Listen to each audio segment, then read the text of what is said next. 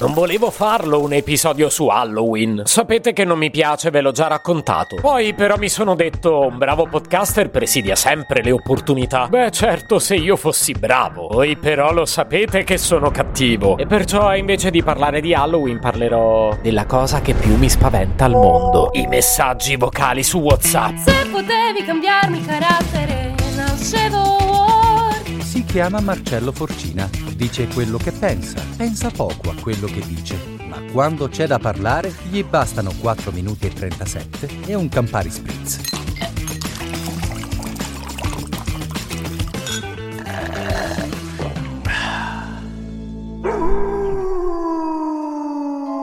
Ogni giorno gli utenti di WhatsApp inviano e ricevono 65 miliardi di messaggi. Ed essendo troppo stanchi o pigri per scrivere, producono 2 miliardi di minuti di messaggi vocali. Una quantità di chiacchiere paurosa. Che finisce quotidianamente per interrompere la vostra vita, costringendovi a ore e ore di ascolto. Di messaggi fondamentalmente inutili, spesso spezzettati in tanti piccoli messaggi vocali, inviati uno dietro l'altro, fino ad affollare di notifiche lo schermo del vostro smartphone.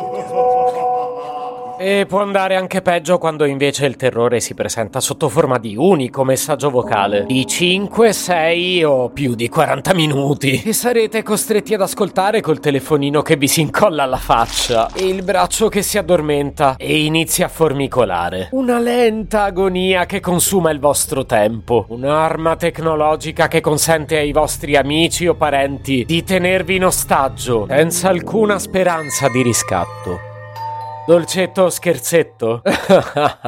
Pivelli. I messaggi vocali non vi lasciano scelta. Sono molto più crudeli di un dispetto. Non si annunciano neppure con una citofonata. E non sperate di risparmiarveli con una caramella. Per di più, all'apparenza sono del tutto innocui. Se è un amico a mandarveli, non siete neppure autorizzati a considerarla una mancanza di rispetto? No, è tutto lecito. Aveva fretta, quindi non poteva scrivervi. Ci dovete stare, anche se poi, approfittando del tragitto dal parcheggio all'ufficio, si sentirà in diritto di produrvi la sua biografia, in versione estesa, per la durata complessiva di 40 minuti e mezzo. Meno male che aveva fretta. Ma poi dove ha parcheggiato per avere tutto quel tempo? In Australia? Ma avendo così tante cose da dirvi, certo è più pratico farlo a voce. Per lui forse, perché lui quel tempo ce l'aveva. Ha verificato se ce l'avevate anche voi? E dovete anche ringraziarlo per la premura. Sul finale del vocale, ovvero dopo 40 minuti di agonia, si preoccupa pure di dirvi che potete ascoltarlo e rispondere quando avete tempo. Peccato però che per arrivare a quella parte del discorso, di tempo ve ne ha già consumato un bel po'.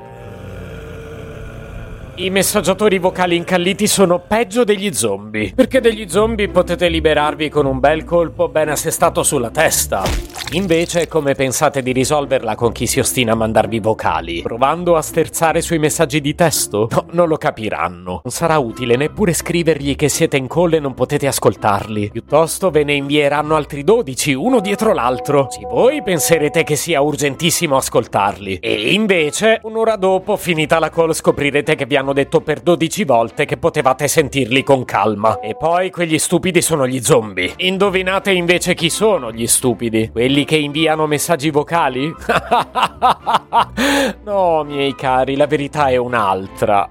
I veri stupidi siamo noi che gli diamo retta. E non solo il 31 ottobre. Se potevi cambiarmi il carattere, nascevo Word. Un podcast inutile, effervescente e tossico, come una pasticca di mentos in una bacinella di Coca Zero. Questa serie è disponibile su tutte le principali piattaforme di podcast: Spotify, Apple Podcast, Google Podcast, Spreaker, Amazon Music e a breve anche sul citofono di casa tua. Stelline, recensioni e follow sono molto graditi.